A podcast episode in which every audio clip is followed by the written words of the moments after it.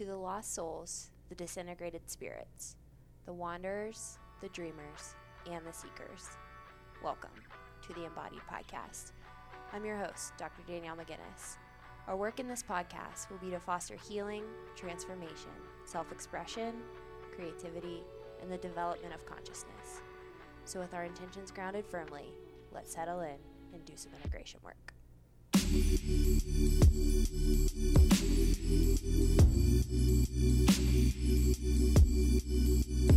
Hey everyone, uh, we haven't done a deep end podcast in a while. So, a deep end podcast typically is when Danielle and I do a show where we have some sort of topic that we want to take a depth slash theological, religious kind of perspective on, and we typically air it on both of our shows. So this one will air on A Thousand Names for God, as well as the Embodied podcast with Danielle McGinnis. Also, we have our book club coming up. This is our third, fourth, Fourth, fourth book club coming up, and I think we've like really started to figure out how to do it best, like how to mm-hmm. how to do it so it sort of at least works for us. And the way that we do it is we pick the book, and then you and I. Well, so each section, each month, we have to re- we read a certain section, and then we meet at the end of the month to talk about that. And then, in order to get the conversation going, you and I typically do a podcast yeah, like, beforehand. like a personal podcast, so everybody in the book club can listen to our musings. So it's something akin to a deep end type of conversation. yeah, And yeah, something like this, really. yeah, they'll, you will get access to that emailed to you, and then with that, you can kind of bring your musings into combination with our musings, and then bring that into the book club, and then the conversations in the book club are often like extremely fruitful, and it's just really refreshing to be surrounded by people who are interested in talking in a way that encapsulates depth, and it's just really great. yeah, I notice like with our book clubs and like with the workshops I've done, there's you know, there's like a certain kind of magic that happens when complete strangers get together to talk about things that are important to them. And like sometimes we don't even talk about the book, to be quite honestly. The conversation always typically goes where it has to go. Uh, and it's Yeah. it's pretty cool to witness. So if you guys are interested in that, we are doing Robert Johnson was a depth psychologist, psychoanalyst from uh, the Jungian school. I mean, he went through he went through uh, analyst training. So he was a Jungian analyst, scholar, writer. Um, and the books that we are going to do, books, we're going to do two books this time because they're really short, um, about 90 pages each. So um, we're going to do He and She. Um, he wrote those books. And those books really take a depth psychological perspective on masculine psychology and feminine psychology through studying myths. So the Parsifal myth, so the Grail myth, and then the myth of Psyche and Eros. Um, and so I'm really excited because this is, we were kind of like, oh, should we do this? Kind of undecided about it, but I, it's so, I don't know, it's so rich to have a conversation that in- includes symbols and myth and story and i'm so excited because this is the first book club that we've actually done something that's not hyper psychological so we'll see how it goes but i think it's going to be super exciting Yeah, he has been really impactful for me. Like this will be my fourth time going through it, fourth or fifth, I think fourth. Um, yeah, it was a. It came at like when, the first time you sent it to me. I, I remember going through it. Like really was super impactful. But it's one of those books that has so much depth, even though it is so short. That you kind of have to read it over and over to kind of like understand it. So I think that doing it in this setting where we unpack it will be really cool. Yeah. So if you're interested in joining us, we are going to start on November 14th. Um, and so you can go to the link in the show notes of this podcast and secure your spot. It's pay as you wish. So um, it's basically donation based. So whatever you want to pay to join, I think you have to at least pay a dollar to get on the, the list. Um, but yeah, go ahead and sign up. We'd love to see you there. Cool. So today we're going to talk about the phenomena. I don't know if you guys remember this. It was big. I mean, you were saying that you remember it from when you were a kid. Yeah, Because so- I was like raised in a church, right? Like, I mean, I was raised in a very church setting. Like, we went to church three times a week, and it was very, um, it was like very much part of our world. and I remember the like phenomena, the the WWJD acronym being uh, put on bracelets and stickers, and I just remember it everywhere, and it kind of died out, you know. And I always I've wondered like what is responsible for it dying out, and I think part uh, like the first thing that I want to say is. I don't I don't know how to tackle this, how to start, but I think the first thing to say is that like we tend to take religious teachings and make them suit our lifestyle rather than trying to take our lifestyle to mold it into religious teachings or into a wisdom path. We tend to do the opposite. Like, how do we exist in this world here in modernity? And then how do we just take out of it what we want? And so I think because of that, that's where you get things, and people that listen to my show know I talk about this a lot, but that's where you get things like the prosperity gospel, right? Where um, you no longer ask G- what Jesus would do, you ask what you ask him for what you want, right? Mm. So he takes on this yeah. sort of like Santa Claus type element. Um, mm. And I think if you were to, I, I don't know, but I think that if you were to uh, survey most of the people in this country, they would and they were to describe God, they would describe something that was a combination between like Zeus and Santa Claus. Mm. And so I think part of like just the way that our God image has formed over time, the WWJD thing sort of like falls on deaf ears. I really I have a lot to say about it, but want to I want to start with like what are your initial thoughts on this? Well, I'm listening to a book. Um, it's called Origins and Histories of Consciousness by Erich Neumann. Um, and it's it's basically this really it's very complex. I tried to read it and I like got to like 60 pages and I was like, oh, I'll try too, yeah. try audiobook and see if that resonates. And it, it definitely did. I like waited a year to try it again. Um, but he, uh, in the part that I'm in, he's talking about development of consciousness at this point. At the beginning of the book, he talks a lot about just like creation myths and like all of the unconscious dynamics of creation. And he's at the point now in the book where he's talking about like ego formation and in the development of consciousness itself and he's mentioning about how this it's really important for the ego to be able to um, personify and create an image of what is in the unconscious at a certain level of consciousness. But there's there's a step that needs to occur where that image can't just exist in projection so meaning we can't just project that image onto a screen in the sky and think that like god lives up there and doesn't also exist in the psyche and the body mm. in our being. And so I think the development of consciousness, the more, and I've, I've seen this with my clients too. Um, this shift, and it's it's not explicit. They don't necessarily say it, but we've talked about this kind of shift from this this God that like they're ex- it's based on expectation and projection and desire. And it transforms as they organically go through the process of doing their own healing work to this embodied experience of feeling held and within something greater than themselves. So I think that's what comes up for me is just this stage of consciousness that happens when we do our quote unquote inner work um, that I think organically starts to bring the God from an outside image to an internal experience. Mm. Um, so I think that sounds like the impulse that's behind the the asking the question of what Jesus would do, right? Because it takes it from a disembodied God, this this God that's like up in the sky somewhere, who's making demands of you, to know I have to actually walk that path. Well, yeah, like let's play with that a little bit. Like, what would Jesus do? So when you ask a question like that, and you sit with that and like really contemplate that, well, there's a couple things that are happening. It's like, well, what did Jesus do? Right. What did Jesus embody? And then it's like, what do I do? And what do I embody? And so there's like kind of this like creating this tension of opposites.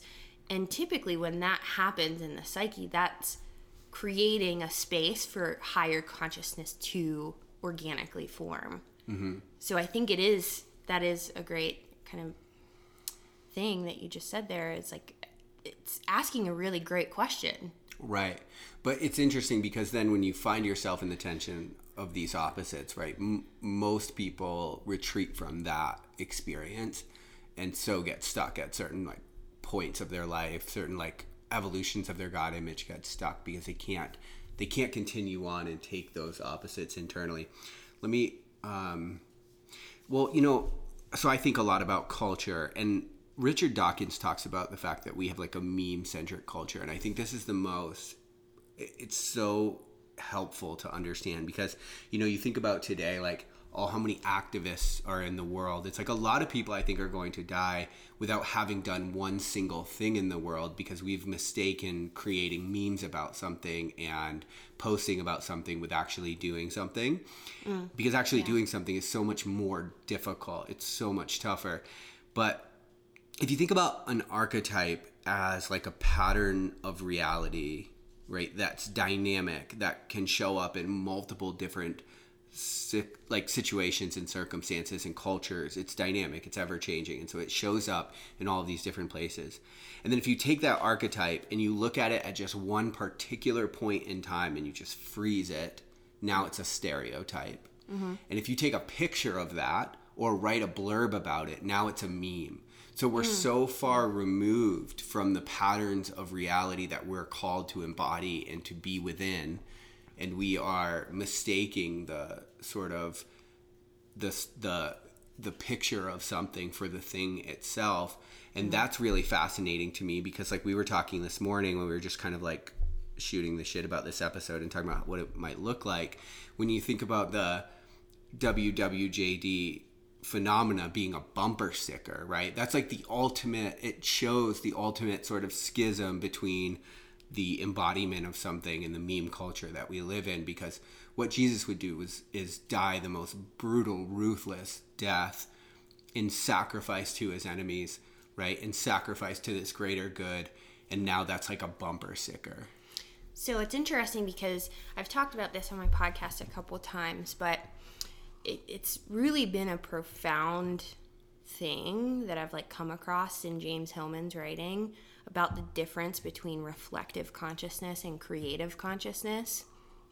And like reflective consciousness is just asking simply asking the question like what would Jesus do? Mm-hmm. Right? And then based on what what you're weighing internally, you're using like discrimination and understanding to like see how that fits in your life. But creative consciousness is a little bit different because creative consciousness is also um, taking into account when you ask that question, what is working through you at that time?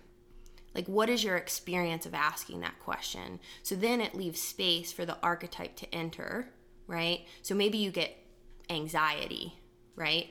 Or maybe you get completely triggered and pissed right well, well what what is that mm. so you're you're starting to interact with the dynamism of the question itself and the interaction and the action with it's not just this passive knowing it's this creative wrestling right and like that's so prominent in the bible wrestling with god right, right? and like i mean that's the meaning of israel yeah right? and so one who wrestles with god it's I think it's really important for us to not just be a reflective culture. We and I think this is where activism kind of messes misses the mark. They become sinners, right? Is like they think by doing something that's frozen in time like you said like a stereotype that it's actually engaging the archetype and it's not. Mm. And I think that if we're really engaging with archetypes, it's taking every single moment of the reflective experience and acting as if it's telling us something. It's adding to the reflection. So, say you sit down to meditate and there's like this complete distraction. You want to be on your phone, you want to be somewhere else. What is that, right? If that was an energy, how would you describe it? If that was an emotion, what would, what emotion would that be? And this is where you can start getting into archetypal um, understandings because typically there's patterns there. And when you can understand your patterns and notice that this particular pattern plays itself out when you go to meditate, then it's like, oh, it starts to take a shape and it's like, oh, I have this Dionysian impulse to do something else. So it's like it's I think it's it's just a different type of interaction with the question itself. Mm. Yeah, and I think that's that's the hard part is like it's an interaction. It's not you know, I don't know, even the way that we pray, I think like in our culture is very much like it doesn't it's not like you give yourself to something um, like I noticed when I started a contemplative path, uh, my whole life I was the way that I would pray is like I essentially just like have this list of things that I'm just gonna talk, I'm gonna say in my mind, you know. Mm-hmm. Um, but the contemplative prayer is isn't you don't say anything actually. You just sort of open your heart to silence and notice what archetypes come in. and notice what happens right? And sometimes it's like so overwhelmingly painful you can't bear it for another moment. Um, feels like it's going to crush you. And i think that and so yeah i think that our our the superficiality of our culture doesn't it just didn't there wasn't enough, there's not enough space in our lives for archetypes to really move through us and for us to make the the really really tough decisions to to like quote unquote lose our life so that we can gain it right? Well i think that's actually interesting because i think that's because of fear. Mm-hmm. the fear of the confrontation of the archetypal experience right? So what's coming into that space we're afraid of we're mm-hmm. afraid to meet whatever that is. And so we deny its existence at all. So when we deny the things that we're afraid of the unknown that is like influencing us and moving through us, if we deny that and move in one direction that is in complete denial of the unconscious and the unknown, it's like, but then you see fear play itself out the farther you go into the denial. And I think you see this in modern religions, right? You move. Are you following? Not really, but just keep going. Well, it's interesting because what's in like for that contemplative thing, right? You said the most excruciating pain that you could ever imagine, right? Mm-hmm. Most people are afraid to like really be in that space because it does something to their body. Mm-hmm. Like their body starts to get activated, and that's scary for a lot of people. Right? Totally. Yeah. And so it's really scary to be in those places because it feels like you're going to be consumed by the unknown, mm. the unconscious. Right, right. And so what we do is we say, well, that doesn't exist, right? And so we change the method so that it excludes confronting the fear. Mm-hmm. And then the more that we play that out, the exclusion and the denial of that existing at all, you see it flip on itself. And then these people are using fear to propagate the message. Mm-hmm. Where does that come from? I think it's the complete exclusion of it in the first place. It's like a perversion of the whole point. Mm. Yeah. yeah, that is interesting. Um, because, like, one of the things I think that's coming up for me while you're saying this is that, you know, in our culture, we have to have a way of, we resist any way of dethroning the ego mm-hmm. right? And so, and what you're describing is the experience of dethroning the ego. And it's interesting because, and, and like allowing yourself to sort of be consumed by that, right? By that unconscious and, and to like actually go into it without the protection of your personal will.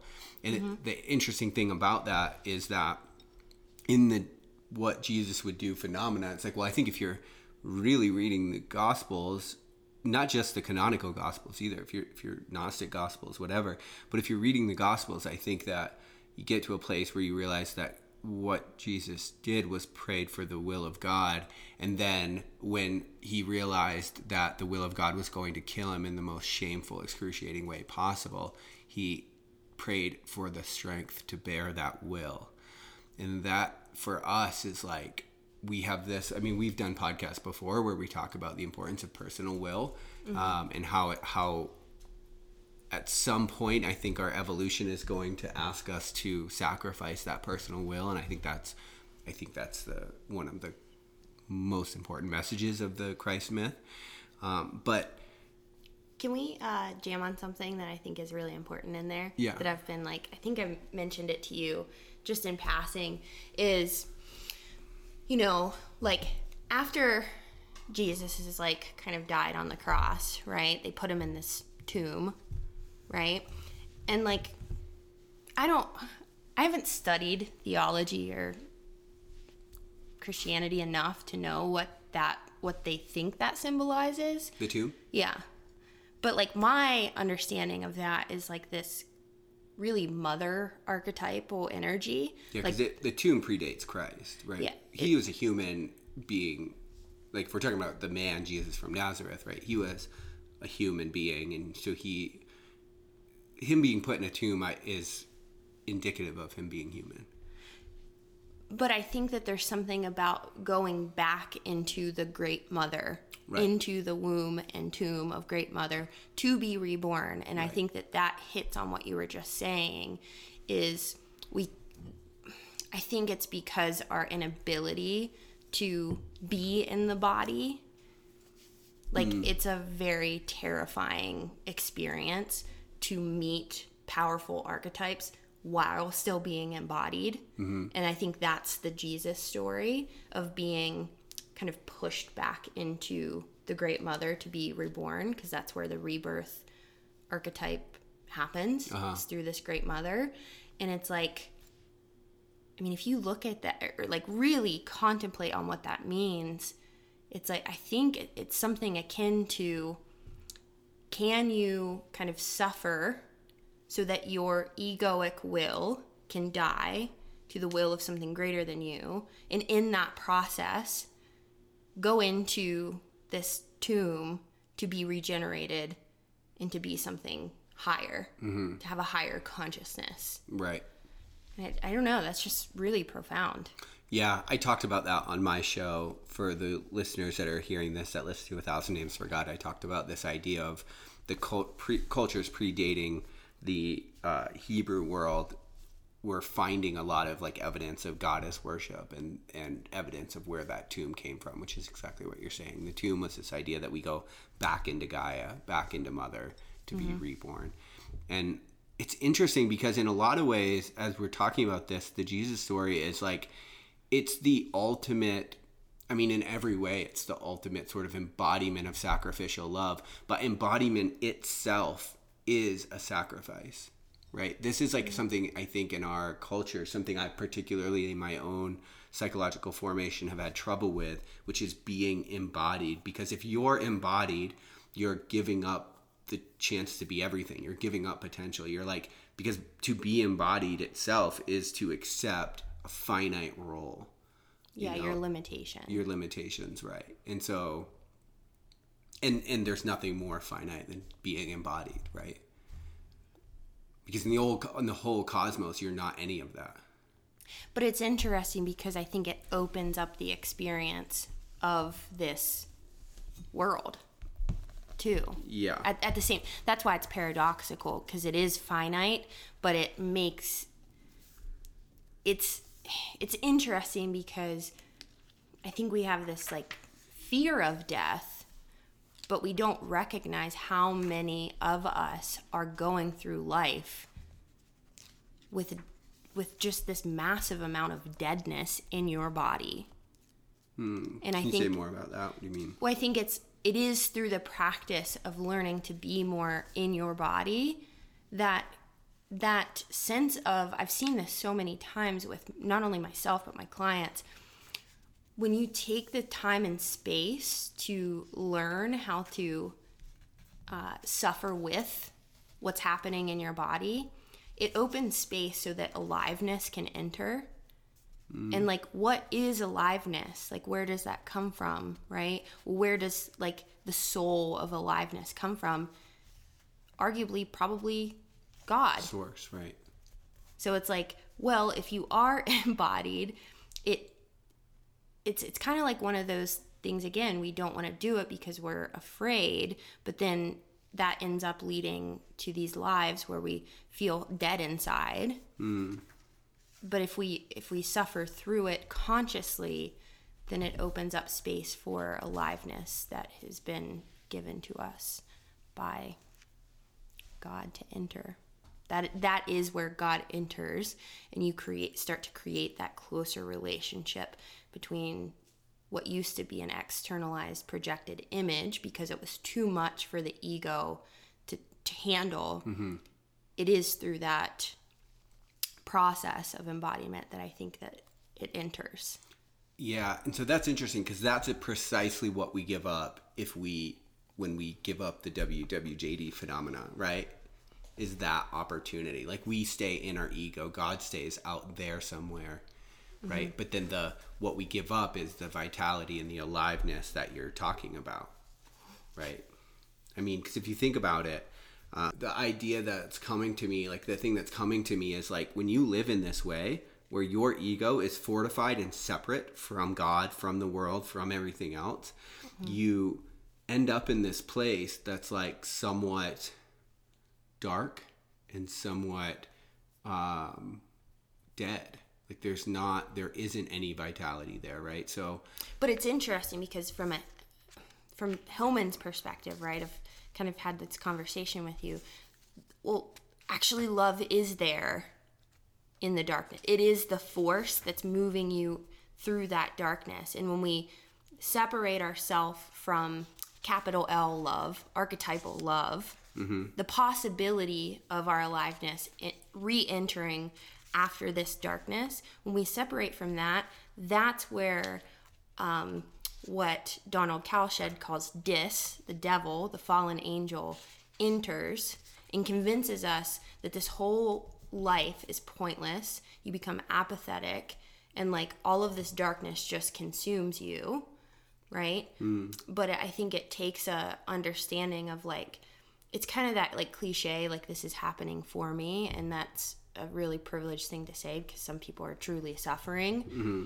But it's interesting when I'm working with clients, I'll like bump into their devil that's like convincing them that like there's no hope. Mm. Like absolutely no hope. And I think that's a lot of my work in the world is to kind of confront that, help them confront that and like disrupt that and say, "No, wait, wait, wait. Is that is that really true?" And oftentimes there's like this spark of divinity within the person that I'm working with, and they're like, no, I know that's not true. And I'm like, well, where is that? Where do you know that?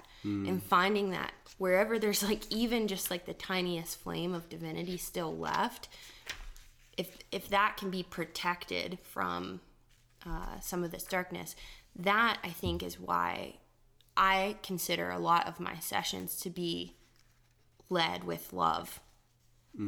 Because it's it's love is like kind of holding space for whatever is to be and to be able to work through it. And then this hope just kind of spontaneously um, comes forward. And i don't know every time i read something about jesus that's that's kind of what I, I get is like you're in this like kind of like really dark place but there's always this kind of hope that's there but it's not it's not like jesus was just saying man i hope this gets better Right. it wasn't like that at all No, he's saying this. Yeah, so that's something that I think we we really miss in the Jesus story. Is like his whole point is that the fundamental nature of reality itself is grace and love, right? Like mm-hmm. that. And so when you ask that, when you think about that question, like what Jesus would do, you, you see how ironic it is when we, how many people have been raised in a tradition that professes to follow this Jesus figure, but that they're like riddled with like judgment and things like that and they like they I think that's dis. they internalize that tyrant. It is, yeah. That's what's interesting to me. I'm like, it's the literal antichrist, right? By fa- like, and this is where Jung's work gets really interesting because Young understood the antichrist is the just the other half of Christ, right? The, the yeah. So other Cal- half of the archetype. So Kalsched, he has this book called Trauma in the Soul, which is amazing. Um, but he talks about like the devil as the fallen angel that is preventing you from being in your body, right? So it's disease, dissociation, um, disintegration. So that's why he uses the word dis because there's so many words that um, act that um, are symbolic of what that archetypal energy actually does. It is the devil that prevents you from being in your body because when when I'm working with clients, right? And I'm asking them where that kind of energy is, that judgment, criticism, disbelief, apathy, all of that stuff. Hmm. It's always, I've never had a client say it's in their body. It's always in the head, always. Hmm. And what where the where the truth is is in the body, even if the body is responding in a perceivably um, uncomfortable way the response to dis is in the body and so it's like it's really interesting to track that Yeah, yeah, that is interesting. It, it's interesting how by not, I guess, just by not fully embodying the archetype yourself. I was just looking for it and I can't find it. There's a great line in the Red Book where Jung just says, like, basically, like, you think you can live this life without going down the path that Christ walked? Like, you're nuts. Uh, it can't happen. it's not going to happen.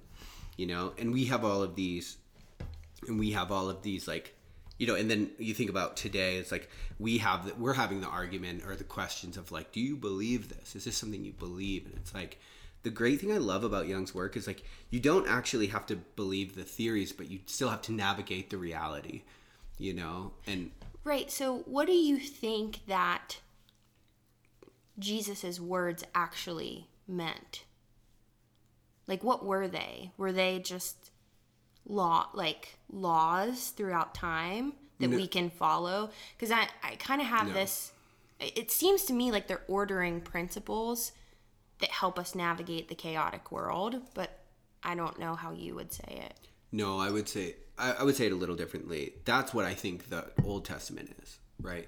The Old Testament is laws that help you help us navigate the chaotic world. And if you think about it from a perspective of coming to consciousness, right? Starting to create laws to create order so we can create culture, so we can create safety so that we can manifest potential. Okay. All of that's really important, right? And so having laws is like adding structure to chaos okay right? Because we're in a we're i- as humans 2,500 years ago in a pretty lawless world, and so all of a sudden these laws start coming forth that help us take the chaos and manifest pot- potential out of it, and also they're just words. They're just laws. They're not. So what Jesus is is the underlying ethic of the laws, right? That's why he always says like the laws are fulfilled in me, or he talks about one of the things we just read. It's like um, So he is the integration, the being in integrity with those laws themselves. he's yeah he is what the laws were trying to put forth but they get lost you know they get lost through they become stale they become hardened they become something that like because he's his whole thing like his all the tension in the gospels between him and the pharisees well the pharisees are like the religious leaders of the day Mm-hmm. right? So just think of the religious leaders of the day. That's your pharisees right? Mm-hmm. And they're basically angry at him because he isn't following the laws to the letter. He is he is the law. Like he is the embodiment of the underlying ethic that the laws are putting forward. Of the chaotic world. yeah. And so what in john 15 12 he says this is my commandment that you love one another as i have loved you. And that happens over and over and over. Like they're like hey what's the greatest commandment? And all these pharisees are trying to catch him in like a catch 22 where he says something that'll get him in trouble mm-hmm. right? And and he always reverts to saying the most important thing is that you love god and love people right? And over and over and over. So what i think Jesus is saying is what his words are saying. You know, I'm I'm struck by the one moment where this uh, chick is about to get stoned to death, and so all these people are like around her, and they all have rocks, and they're about to kill her. Which is like, just think about what that would be like, right? Uh, what kind of like world that would be like. We like shame this- you, like, and then physically to death, kill you slowly, and then so all these people are getting ready to kill her and jesus walks up and you know he's like yeah so whoever here is without sin like let's we'll get her killed throw the first rock you know? And he like kind of reaches down and he's drawing in the sand and then he looks back up and he's like oh, where did everybody go? And she's like they all left. And he's like well neither do i judge you. Right? And so now you what he's saying there he's like say he's he's helping you look through all of the cultural bullshit that you have about what's right and what's wrong and what's righteous and what's not. And he's saying at the bottom of all of that if you can look through all of that the very the very substructure of reality itself is forgiveness is love. Hmm. You know and so that's what i think he's doing. But for us to get to that place for us to get to that reality right it means that we have to go through that sort of sacrificial process. One of the things rob bell said in our conversation that has like stuck with me since is he's like you ever realize like that if you take jesus's teachings to their fulfillment it it leads you past them right? And so much of our culture is stuck in them right? Mm. We still are we still It's pretty powerful. yeah because if you actually love your enemies it dissolves the category of enemy. Mm-hmm. Right? There isn't there is no more category of enemy if you love your enemies to the way that jesus said. And that means that all of your self-righteousness and all the things that make you right and make them worse and make them less human all that has to be sacrificed. All that has to die and so i just don't think i think that what happens is we have this meme culture where we make ourselves feel good by by posting a meme about something. And before social media we were still a meme culture. We've been going mm-hmm. this way right? Now we actually now it's like tangible. We like post it and we're like oh i did something right? I posted my black square or whatever it was. I'm mm-hmm. doing something in the world. And the reason i i think that the wwjd thing failed or went away kind of quietly everyone's just like oh, i'm not going to do that anymore is because it requires the pain of reality you know it requires the pain Oh, of that's too much. We went a little bit too far. I think so because like even think about how and now I'm now I'm starting to stereotype a little bit but like I think anybody listening to this knows at least in America the predominant political party that is endorsing or is like the evangelical community the predominant political party that the evangelical community gets behind is has also been in the last 20 years really historically pro war mm-hmm. right? And so if you you think the wwjd thing really f- that surfaced in the 90s and so for the way that i think about it i'm like okay what does that say about our consciousness? Like where's it going? What are we thinking? And then you figure right as that sort of dies down we get into this 20 year war and it's very interesting because it's like well if you ask what jesus would do lobbing missiles at the place he's from is probably not it do you know what I mean? Like the Middle East, you know, it's just so interesting. We're like, we're riding the coattails of white Jesus, and so that we can do the things that that make us feel better than that make us like whatever it is, right? However we And how s- that- satisfy our position in the world, and it's incongruent with this question. And then as a result of that, that's like when technology and memes started to like really take off, right? In the midst of that war. Mm-hmm. So it's like we're seeing the consequences and the repercussions of going down that path. Mhm. Yeah. I mean, I guess like my question for you is like if I ask you like how do you live your life WWJD? Like what does that mean for you? Um, hmm. I don't ask myself that question. Um, if I want to be 100% honest. But if I'm asking you now, Right. Well, you know, in some sense, like I did change my whole life, right? Like I felt very gripped by this phenomena. I mean, right, if I go back two years ago, I'm living in Colorado. uh, I came out here to snowboard for a while, and I was like running the Clarity Academy and just kind of like trying to understand where my career was going. And I read the Bible, and I was reading the Gospels, and it hit me that that I the entire world of professional development wasn't saying one single thing that hadn't already been said by this person. Mm-hmm. You know, and so then I was like, okay, well then why am I following all these other figures? Why don't I just go understand the root, the source of what all of this is, mm-hmm. right? And when you read the gospels, especially the canonical gospels, the first thing that happens is like Jesus like sees these people and he's like, "Hey, drop your shit and come with me." just give drop your whole life and come this way and that's essentially what i've done and it's mm-hmm. been incredibly painful like i can't put words into how painful it is because in that moment we did this episode and i never aired it but but in that following right my god image had to die because i was raised with a very stuck god image like a very static up in the sky far away from me demanding but not here kind of god image you know, and mm-hmm. um, and so it's been this sort of like intellectual, spiritual, psychological adventure, I would say. Um, yeah, but incredibly painful.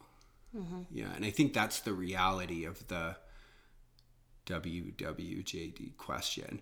You know, it's like because, and the reason I say that I don't ask myself that is because I don't know that I have the strength to die in the face of violence you know i don't know that i have the strength to be that self-sacrificial i hope you know i really do because i i'm like have spent a lot of my life around death and stuff and i've i'm been really moved by the non-violence movements which are which get very silenced and nobody really knows anything about them but it's why you know i'm really drawn to figures like gandhi and figures like martin luther king because it, to me it's like they're they're doing it. You know, they're like actually walking that walk, at least in some respects in their lives. Um, they're all human, so they all have their kind of things. But um, yeah, I don't know. So so I don't know that I have the strength to just turn the other cheek and die. But it's certainly the goal, right? It's certainly the goal that I believe so deeply in the foundations of reality that I my personal will doesn't need to assert itself at all mm. right? And so what that looks like to me and has been for the last couple years is like the prayer is for God's will. You know, the prayer is for the strength to endure God's will and not to wish reality to be different than it is. Because God's will is unfolding. If you believe in the divine, right, then it's happening. And so I think those are some of my initial thoughts. Yeah. Hmm. What about you? Hmm. Yeah. You're kind of like Freud to me. Like Freud basically had, you know, like he. Do I look like him? No, just no, no. Like he basically is like he thinks religion's like nonsense. Essentially, he thinks that it's basically all projection. I don't think it's nonsense at all. I know that's not what I'm saying. I'm just saying like he doesn't come from a religious place, but when he talks about God, I'm like, oh, it's so interesting. It like there's something about it that like grips me a little bit, and and I have a like you couldn't you you you know I, I don't even use the word belief it's like i just it just is what it is i can't go back to thinking the world is different than i already think it is you mm-hmm. know so my belief so to speak is pretty firmly in there mm-hmm. um, just because of a, a set of experiences i've had but with you like i don't you know i don't see you like in scripture ever i don't see you like being someone that's like thinking about I don't know. But then when you talk about God, I'm like, oh, very interesting. Yeah, that's amazing. That's a good way to think about it. Yeah, it's interesting because, okay, so you asked me this question. Same question. I, I guess it is kind of like uh, you're a little bit like Jung in the fact that he had a good bit of religious trauma in his youth. Mm-hmm. Um, like you're, you're like living out your red book right now. Well, yeah, uh, That's what reading the Red Book is so powerful for me because it's him like actually wrestling with all of that stuff. Yeah, I think I I don't know, and I feel like this sounds kind of I don't know inflated, I guess, mm-hmm. but it, it's kind of true. You can call me out if it's not true, but I, I think there's like I don't know. There's something about me being here that I- I don't know. I, I kind of have this. I feel like I've been deeply blessed with this really optimistic perspective of life itself. Um, that life is so beautiful, and I, I mean, I've been through a ton of hard shit, but like, I don't know. I think it's that to me just feels like grace, or I've just been blessed with something that I, I don't really have words for hmm. because, like, whenever even going through this like traumatizing experience at the beginning of this year, like there was something in my being that like knew that this was for a purpose. And that was I never lost I was I never lost track of that. And so I don't know if it's what it is, um, but I do feel like this I don't know. This I'm really butchering this part of the podcast. But I mean, you Well- you watch me navigate the world from an objective perspective. So, I mean, what do you, what do you think? Like when you see me not get or have this optimism, does it feel like bypassing to you? No, so it's interesting because I start to, you know, I could think of, you can really think of belief in God as this sort of ultimate optimism. I mean, Well, enthusiasm, right? well, enthusiasm, yeah, the etymology is to be filled with God, right? Because entheos. Mm-hmm. But, and so, right, exactly. So I think, because if you think about God as a, from a value perspective, it's a transcendent value, it's the highest value. So you would think about it as the highest good or the good as such, in which all other goods are modeled after, mm-hmm. right? And so then I heard Richard Rohr one time ask, he was saying, you know, sometimes I talk to people and I think they tell me about that they're atheists, and I think, well, are you atheist or are you just cynical? Mm-hmm. You know, are you just hurt? Can you just not believe in a in the fact that something is good beyond what you can see right now? And so I think that your thoughts around positivity, like that is the indwelling Christ, right? That is the if it's not bypassy positivity, because we have this weird positive culture right Do you think now. that I do that? No, I don't. Not at all. I think that I think with you it's rude, and I think that's why it moves me when you talk about God because it feels like resonant. It feels like there's some truth in there, um, and there's been a lot of questions that you've asked me that have helped my own sort of walk with God. I would say for sure. Um, but yeah, it can't be fake. That's the thing that's weird. Like we have this like bless up culture that I'm like, if you really understood what it meant to be blessed, I don't think you'd use it in a cavalier way. So what because I use that word, what do you think it means to be blessed? Well, I think what it means to be blessed is to uh, is to recognize the actual reality that you are situated within. That there's nothing that you could possibly do that could ta- that could take you away from the love of God. That you're loved with a love that is so much beyond anything that you've ever known that you there's nothing you could possibly do. The beginning of the Lord's prayer starts with our Father who art in heaven. And that's so interesting because there's so many times where it's like and thank God for that. Like I mean if Yeah. you if you That like makes me like cry. If you it makes me like tear up. I don't know why. Yeah, you- What's working through me right now? Well, if you really, that's what I'm saying. It's like if you really see it, if you really understood that the ocean that is grace is there's more depth and width and breadth to it than you could Sure. ever imagine, right? That you could, there's nothing you could do. That's what it means to be blessed. It means that you're in that, that you're in that narrative, that you're held by that. Why am I getting I don't know. I don't know. Ugh. I think that it's because that's true. I feel like that's like truth hitting me, and it's like F, Mm. like to the point of tears because I'm like, in that moment when you were saying that, I was like, oh, I really do believe that with every single client that I meet that comes in. Because, like, now my practice has really turned to where I'm like really working with trauma, people who have navig or navigating trauma. And these people that come to see me are like been through really traumatizing experiences. And it's like there's nothing in my being that doesn't believe that each and every human being that comes to see me isn't doesn't have that same blessing somewhere. Hmm. And I think that I don't know, I'm just like maybe the tears are just a gratitude for like fuck, I'm so thankful.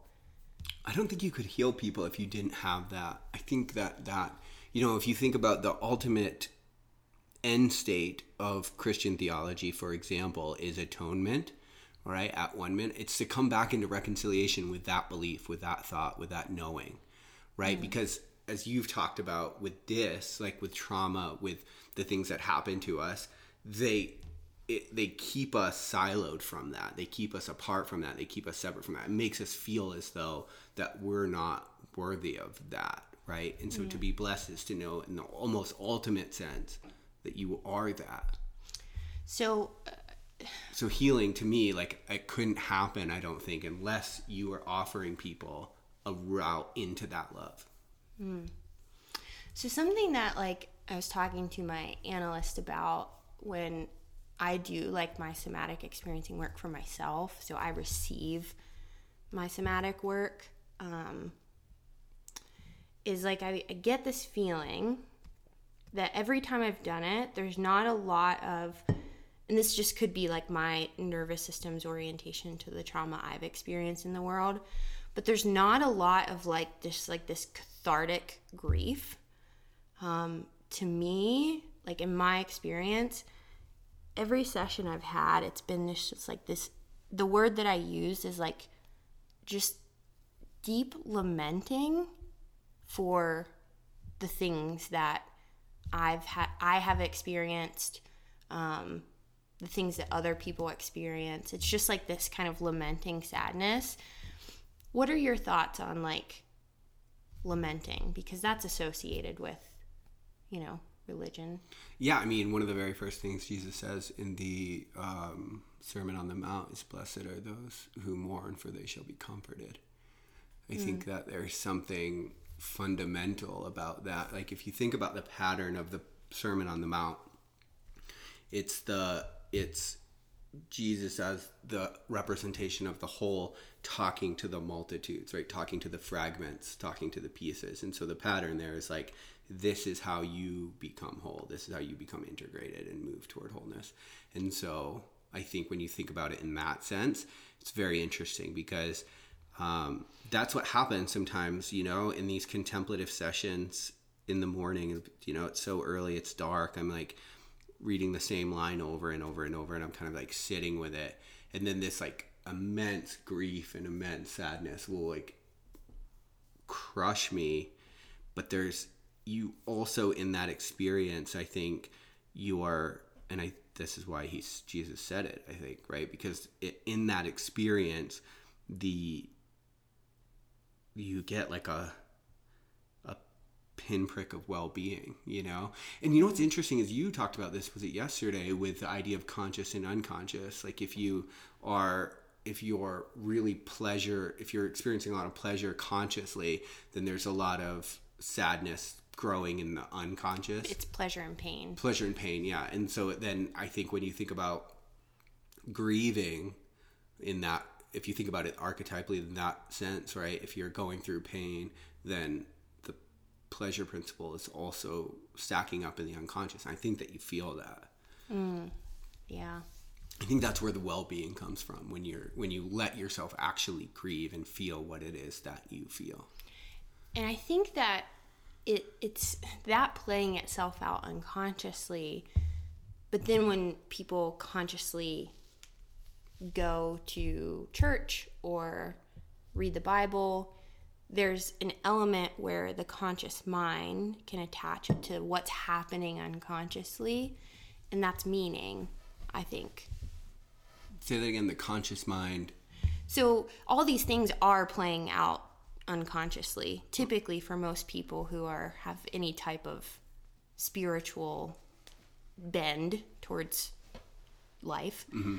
I think it's playing out unconsciously for a lot of religious or spiritual people. But then when you go to church or read a passage that invokes that sense, I think it is that conscious like recognition of what just happened that activates meaning. Hmm. It is the conscious mind seeing that play itself out. It's almost like where you take that pain and pleasure and they're like crossing, they like meet in the middle. And I think that that's meaning. Hmm. Yeah, that's interesting. I'd have to think about it. I think just in the moment, but that's really fascinating. Yeah. And, you know, this, again, I think as we are getting into some of these ideas and the depth that's behind some of these teachings and some of these ideas, we then, you know, like take that and stack that up against the way in which it's been, like we were talking this morning about how it gets sort of taught as a moral teaching because we don't really understand how, you know, we don't understand the the psychology of worship, for example, and why that's important to have a value that supersedes all other values. And so, because we don't really aren't good at that, we basically break it into a moral teaching, you know, and then that more the your moral then teaching, do the- this, don't do that, is just like That's power, not love. Right. Yeah, that's perfect way to put it. Yeah, that's power, not love, and it's also kind of Because love transcends all morality, I think. Because if you're doing shadow work, Jung talked about doing like shadow work as really touching into the immoral parts of the quote unquote immoral parts of your being, even if you're not unconscious of or mm-hmm. conscious of them. Mm-hmm. And if you're really doing shadow work and that integration of that immoral part of your being, love transcends that. Like it's not even in the realm of making it this or that. right. It is, and Right. it exists just as it is. But the this or that is what creates so much division for us internally, right? Like I'm thinking about how, you know, I've said this before, I think, but like, you know, if you raise your kid like the way that I was raised, right? Essentially, you you raise your kid like a seventh century BC Jewish man. It's the you know, or a, a third century BC Jewish man. Like it's the craziest thing you could imagine doing to somebody, but the reason being is because we don't have a connection to the underlying principle there. The principles are so solid. The culture has changed dramatically, right? Mm. The culture is nothing like the culture that mm. was, but the principles are important. The values, the underlying ethic is still important. And so, in a lot of ways, when we take the message of Christ and we turn it back into a law, now we're we are we are undoing the work that Christ actually did, which was to democratize the love that underlies the law in the first place. That reminds me of what I put on Instagram today. Um, what it's Mark something. It's about like the soul, like What Not- good is it to Yeah. gain the world and lose your soul, essentially? yeah, and how I like how I thought about that was like this like soul loss is a traumatizing experience, like trauma mm-hmm. basically, like soul loss, and return like return of the soul to the body is like an excruciatingly painful experience. Hmm. And it's just so interesting that like that that piece of wisdom was written two over 2000 years ago. Mm-hmm. And we're here in this culture where it's just so many like soulless or, or traumatized souls i guess is a better way to put it. Hmm. And i it just like really makes me wonder is like i don't think people understand how what dangerous territory we're walking ourselves into. Hmm. Like i'm i'm like my goodness, if we keep walking in this direction and thinking that science and laws and just strict logic is the way forward without going back to what you just said, where like this wisdom that has come before us, mm-hmm. and like, geez, we could just turn literally towards last year and take some nuggets of wisdom from what didn't work Right. Mm-hmm. right? But it's like we can't even face the unconsciousness of last year. Yeah, we can't turn around at all. We must go forward. We must go. Must I'm grow, like- must go forward. And I'm like, man, if we can't turn towards what's happened last year, we're certainly not open at this point to turn towards what's happened 2,000 years ago. And mm-hmm. I'm like, that to me scares the fuck out of me. That like really feels like a problem. Mm-hmm. Um, but that's why I just tell myself daily, but I also tell my clients constantly, even when they're going through like really, really tough integrative experience. I'm like, this is the most important thing that you're doing for the world right now. Hmm. Like, it really matters. And like, not take like, that is not a light statement. I like mean that with every single ounce of my being. It's like it's the most important thing you could do right now. Totally. Well, thanks for uh, sharing this discussion. We're about an hour in, so we should probably wrap it up. Yeah. Um, yeah, like we said at the beginning, if you guys are interested in having um, these kind of deep conversations, and join our book club. It'd be great. Um, have them with us. Probably much less theological, but you know, it's just something. I think that this thing that we're touching on right now, this this idea that we're so caught in the surface, and so we have such an inability to touch the depth and to let it heal us. I don't think that that was a theological conversation. Perhaps not. What does theos mean? God. To the lo- logos of God? Yeah. I, I think that was psychological. Truly, what Hillman talks about being psychological, the logos of soul. Uh-huh. I think that's what that was. It's a you know what? It's a different podcast because I I could really I have some thoughts on how psychology and like psyche and theos meet. So we can do that different time. okay. All right. Thanks so much for joining thanks, me. Guys. Yeah, thanks, guys.